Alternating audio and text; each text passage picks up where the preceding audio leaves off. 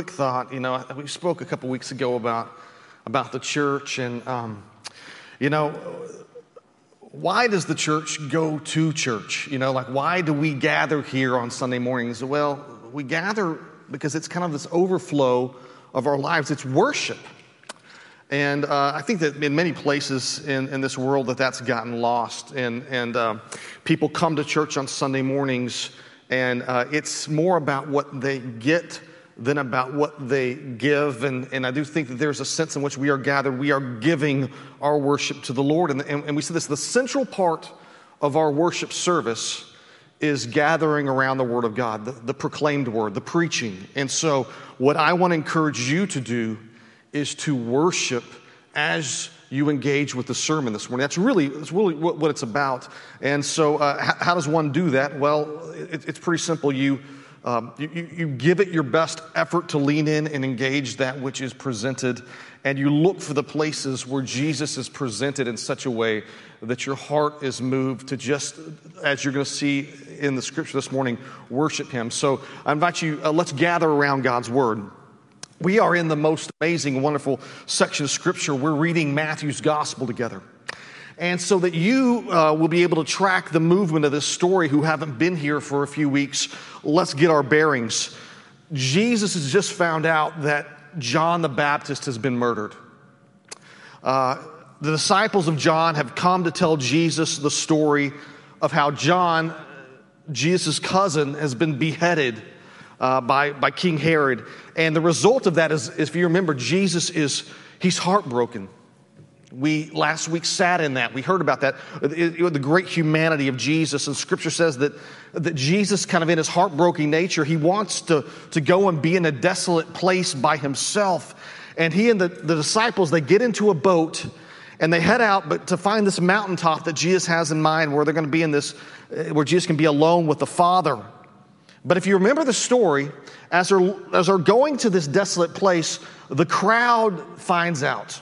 And Jesus has been doing all these uh, amazing miracles, and the crowd so longs to be with Jesus that, that as, as Jesus is sailing to be with this death, to be in this desolate place, the crowd sees him. They begin running along the shore, trying to catch up or, or trying to arrive at the place where his boat is going to dock as he does. And Jesus wants solitude. The crowd wants Jesus. And, and you begin to feel the tension mounting.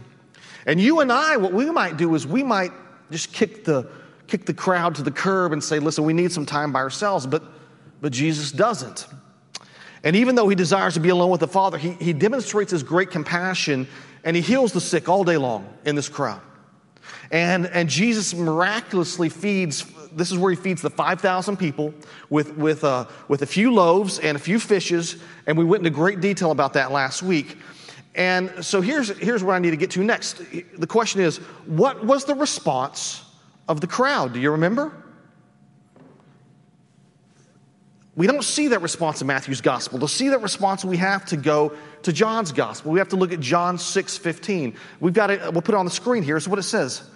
Perceiving then that, that they were about to, talking about the crowd, that they were about to come and take him by force to make him king, because he had fed them, remember? Because he had done these miracles.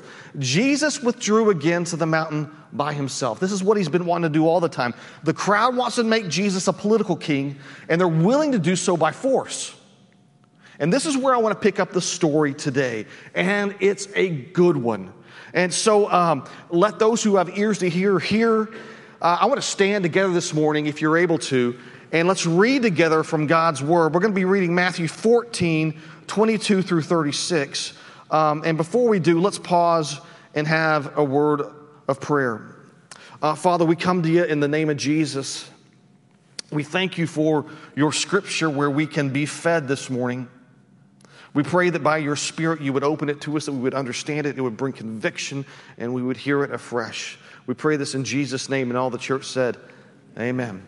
All right, picking up from where we set the stage, beginning in verse 22, it says this Immediately, he made the disciples get into the boat and go before him to the other side while he dismissed the crowds. And after he had dismissed the crowds, he went up on the mountain by himself to pray. When evening came, he was there alone. But the boat by this time was a long way from the land, beaten by the waves, for the wind was against them. And in the fourth watch of the night, he came to them walking on the sea. But when the disciples saw him walking on the sea, they were terrified and said, It's a ghost. And they cried out in fear. But immediately Jesus spoke to them, saying, Take heart, it is I. Do not be afraid. And Peter answered him, Lord, if it is you, command me to come to you on the water. And he said, Come. And Peter got out of the boat and walked on the water and came to Jesus. But when he saw the wind, he was afraid and he began to sink and cried out, Lord, save me. Jesus immediately reached out his hand and took hold of him, saying to him, O you of little faith, why do you doubt? And when they got into the boat, the wind ceased, and those in the boat worshiped him, saying, Truly you are the Son of God. When they crossed over, they came to land at Gennesareth. And when the men of that place recognized him, they sent around to all the region and brought to him all who were sick and implored him that they might only touch the fringe of his garment. And as many as touched it were made well. Church, the grass may wither and the flowers may fade, but the word of our Lord will stand forever. And this is the word of our Lord. Thanks be to God. Please be seated.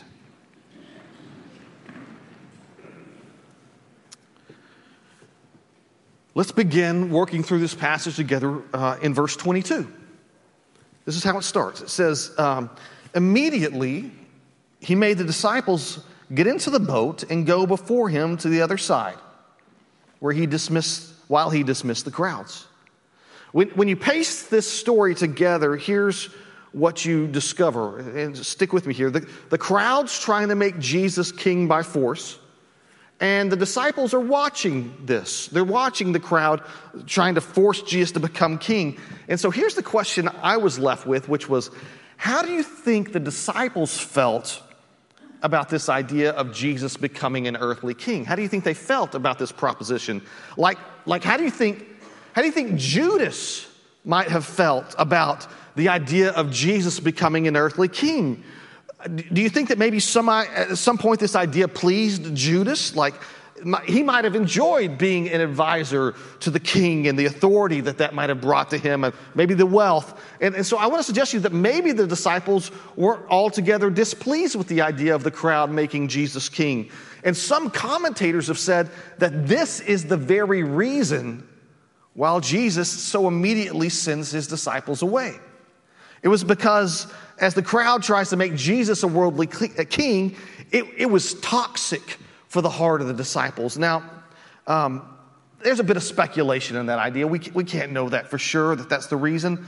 But we do know this that, that Jesus, he doesn't ask the disciples to leave, does he? He makes them leave. That's what it says, that he makes them leave. The King James says he compels them to leave. And, and I want to suggest to you that, that the disciples probably don't want to, to leave for a whole host of reasons.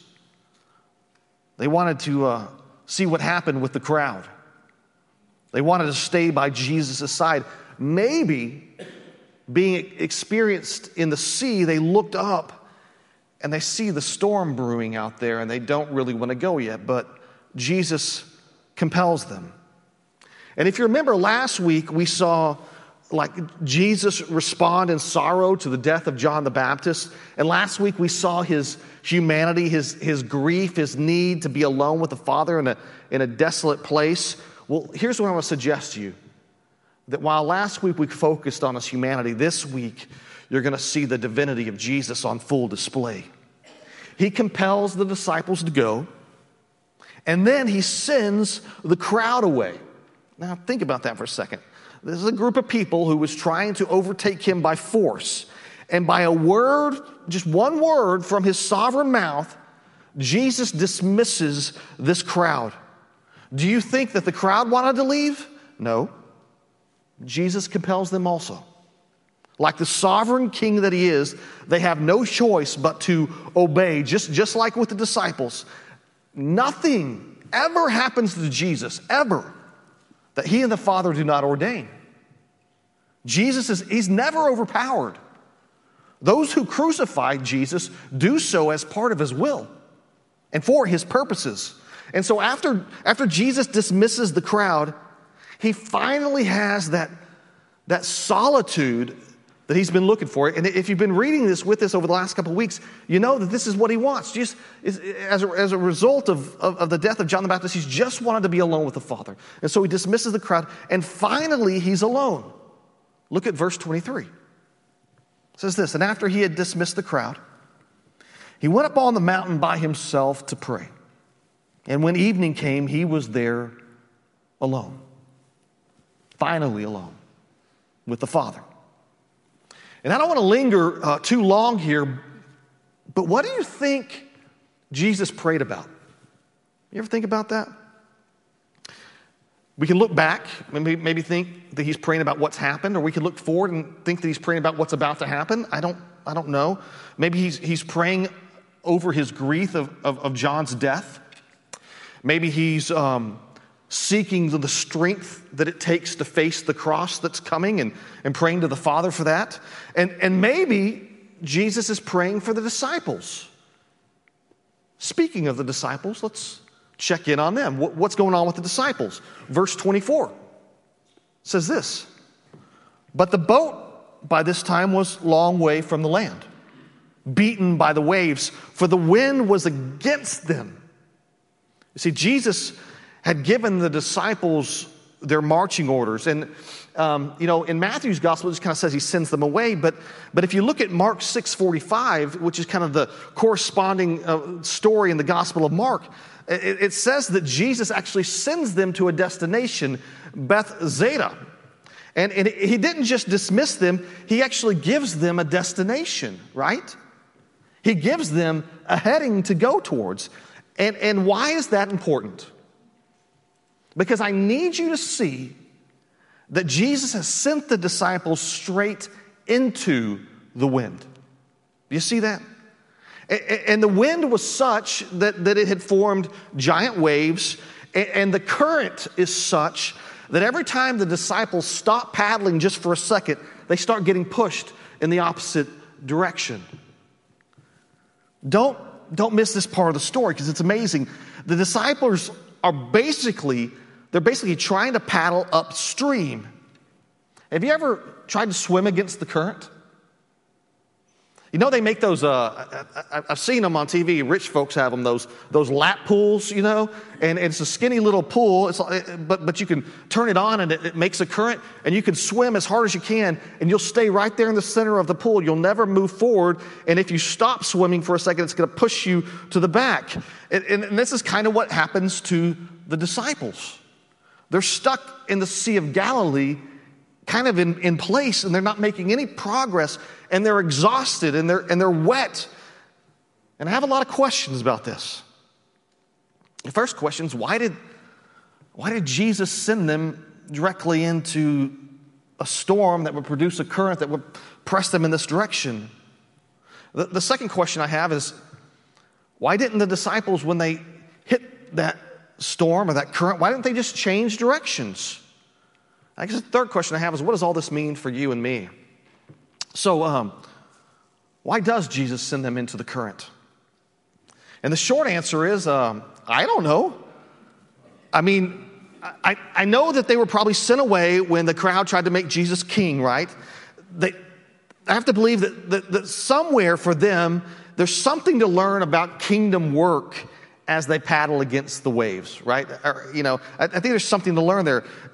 There is, there is a kind of belief a superstition, if you will, that believes that if you obey Jesus in your life, that everything's going to be easy.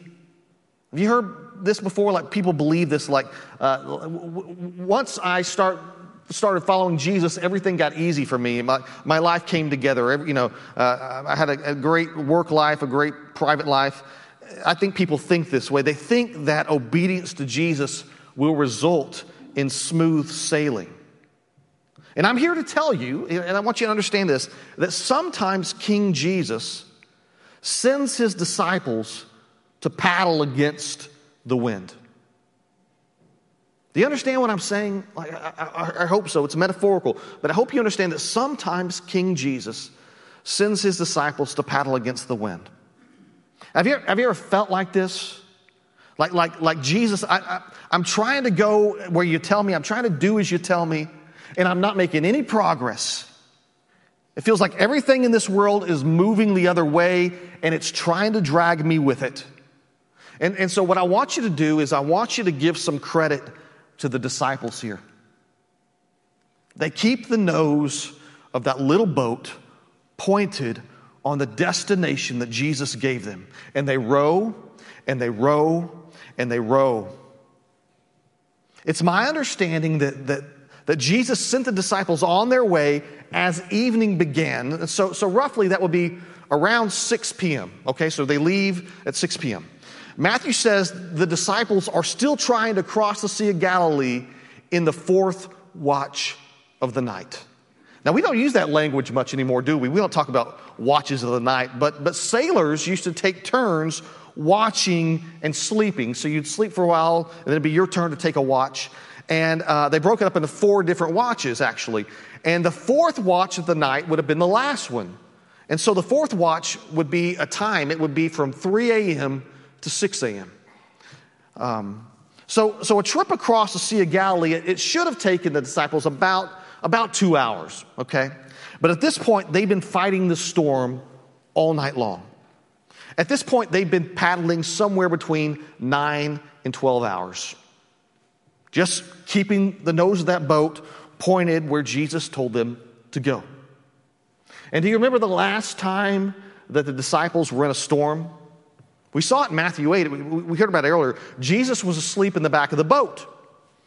And, uh, and they woke him up, and he calmed the wind and the waves. But now Jesus isn't in the boat, is he? Where's Jesus? He's back on the mountain. He's praying with the Father. I like to think at some point that part of what Jesus is praying for is the disciples who were stuck in the storm. Jesus knows exactly what's happening to them. And if you want to split hairs, Jesus has ordained what is happening to them.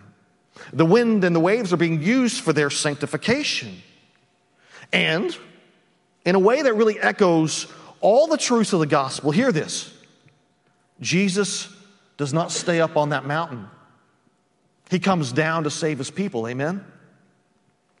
The glory of Jesus is about to be on full display. Jesus knows right where his disciples are. Even though they're in the middle of the sea, even though it's, it's, it's, it's in the dark of night, Jesus knows right where to find them. And he walks straight to them. And oh, yeah, by the way, he's walking on the water, right? Verse 25 says this And in the fourth watch of the night, he came to them, walking on the sea. Now, this is not somewhere on the edge of the water. This is the middle of the Sea of Galilee, and Jesus, uh, he would have no rocks to stand upon, as some have suggested. He, you know, in their imagination, they imagine Jesus being on the edge of the Sea of Galilee. This is miles in. Look at verse 26. But when the disciples saw him walking on the sea, they were terrified and said, It's a ghost. And they cried out in fear. Now, is kind of a strange detail, isn't it? The disciples think that Jesus is a, is a ghost, but give the disciples some credit. They've got to be borderline delirious at this point. They've been fighting the waves for some 10 some odd hours. Uh, when they see a human figure in the night and his body weight is not displacing the water beneath him, at that point, a ghost may not be the most unreasonable assumption, right? So, so a couple observations. Uh, I don't know why, but uh, in my imagination, I always thought that when Jesus walked on the water, it was a sunny day. I don't know why I thought that, right? I don't know why. I guess I saw a painting sometime of Jesus walking on the water, and in that painting, the seas were calm. But that's not what we have here. Jesus comes down off the mountain. He knows exactly where the disciples are. They're in the middle of the lake, in the middle of the windstorm. And Jesus walks into the storm to save them. And, and here's what my mind has a hard time figuring out. So wrap your head around this. My mind is having a hard time figuring out how walking on the water works with giant waves. Like, do the waves part before him? Does he step? Is it like a stairmaster? Is he stepping over them? Is it unlevel ground? I mean, can you, have you ever thought about that? How do you walk on the water and the waves? It's just a weird thing to think about. Look what Jesus says to them, verse 27.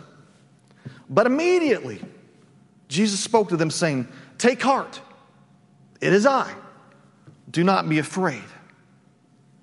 Do not be afraid, he says. It's, it's, it's me.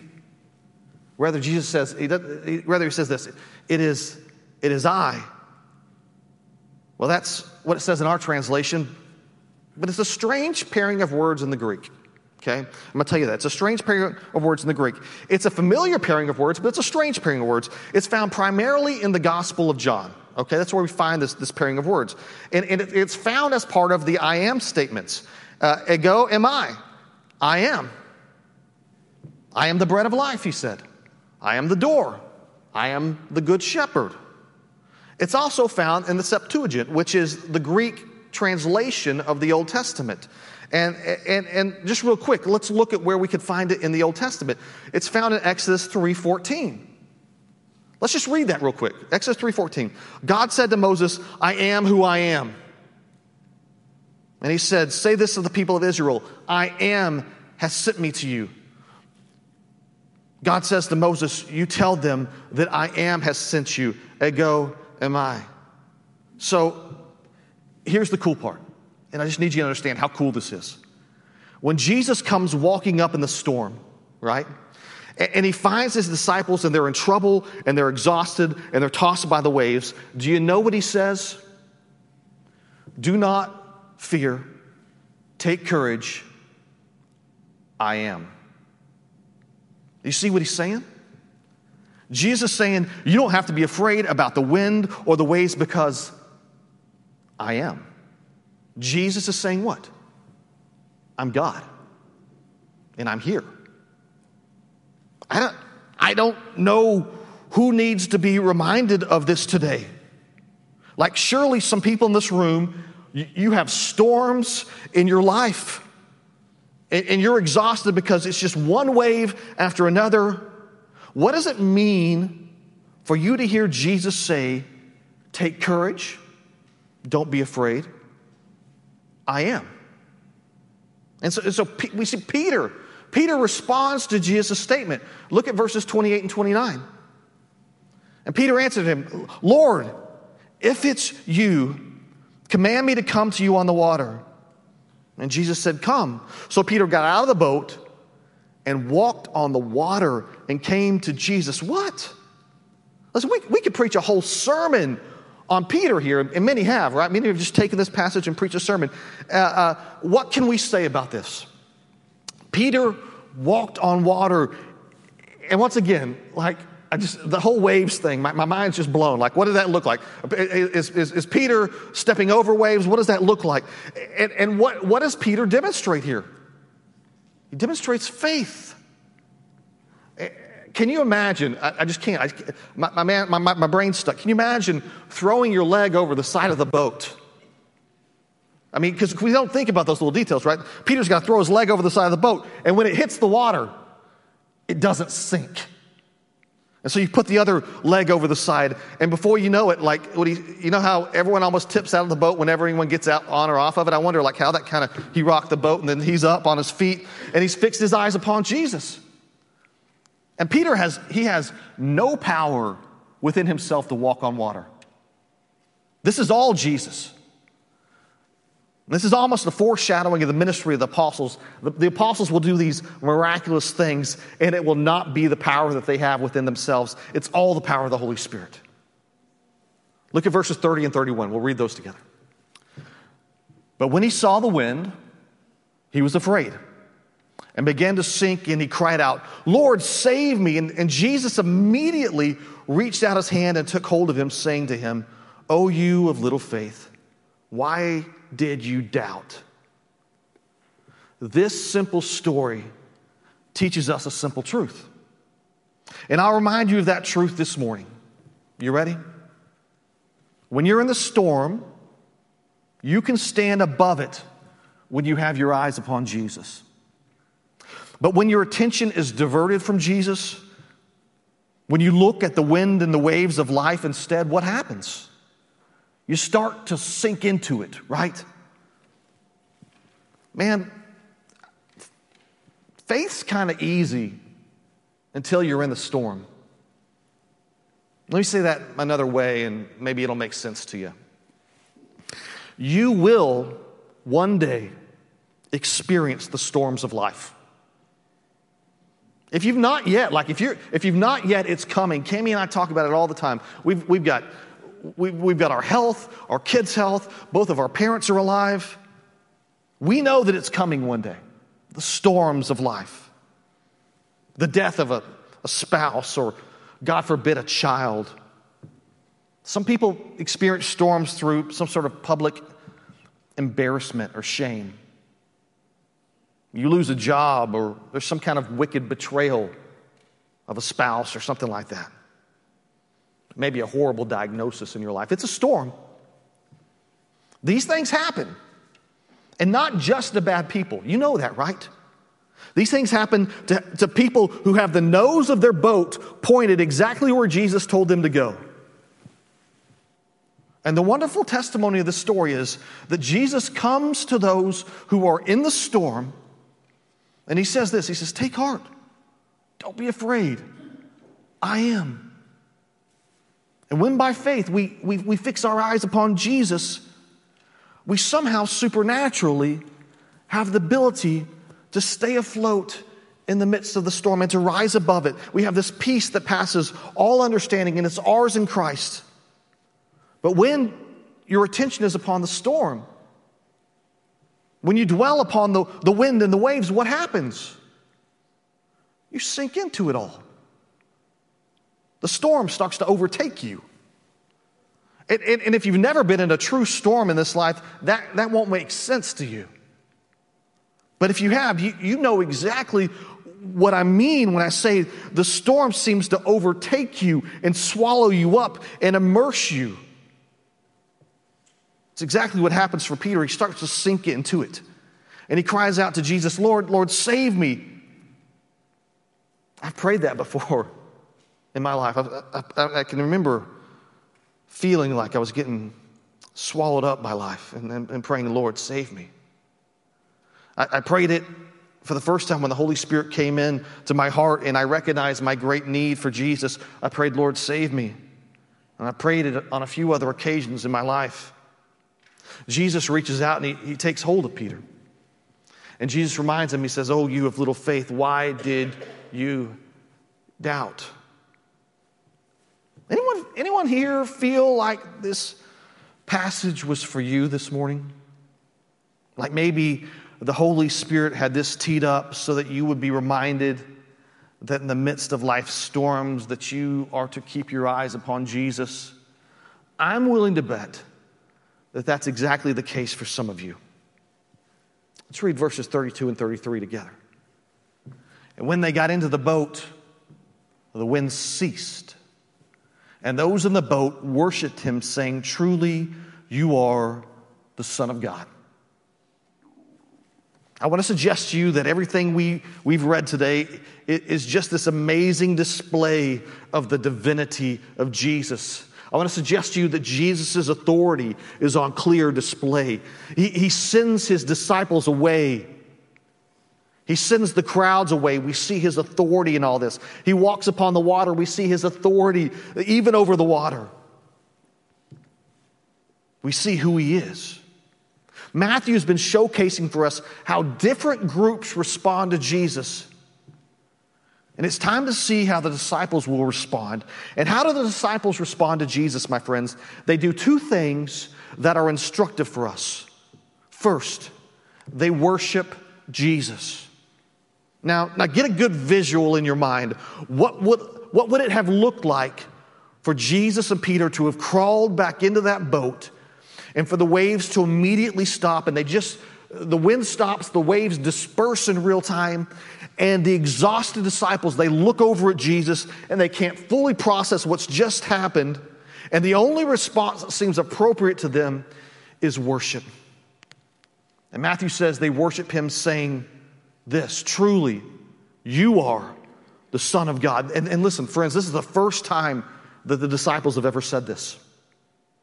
This is a revelation for them.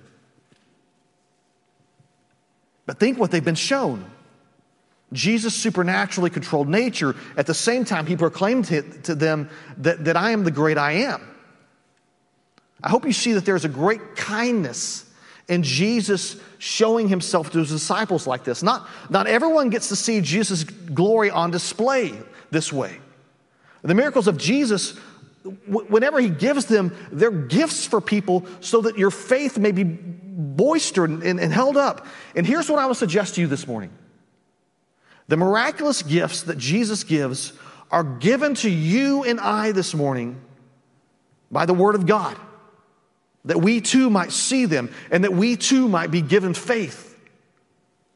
Let he who hears this morning be encouraged by the power of Jesus, who, who comes to us in the storm and says to us, Take courage, do not be afraid, I am. Keep your eyes fixed upon him and not the storm. May your response be the same as that of the disciples. May you worship Jesus this morning in this place for what you have seen and heard him do, saying to him, Jesus, truly you are the Son of God. Let's, uh, let's go to prayer and, let's have a, a, prayer of worship of Christ this morning.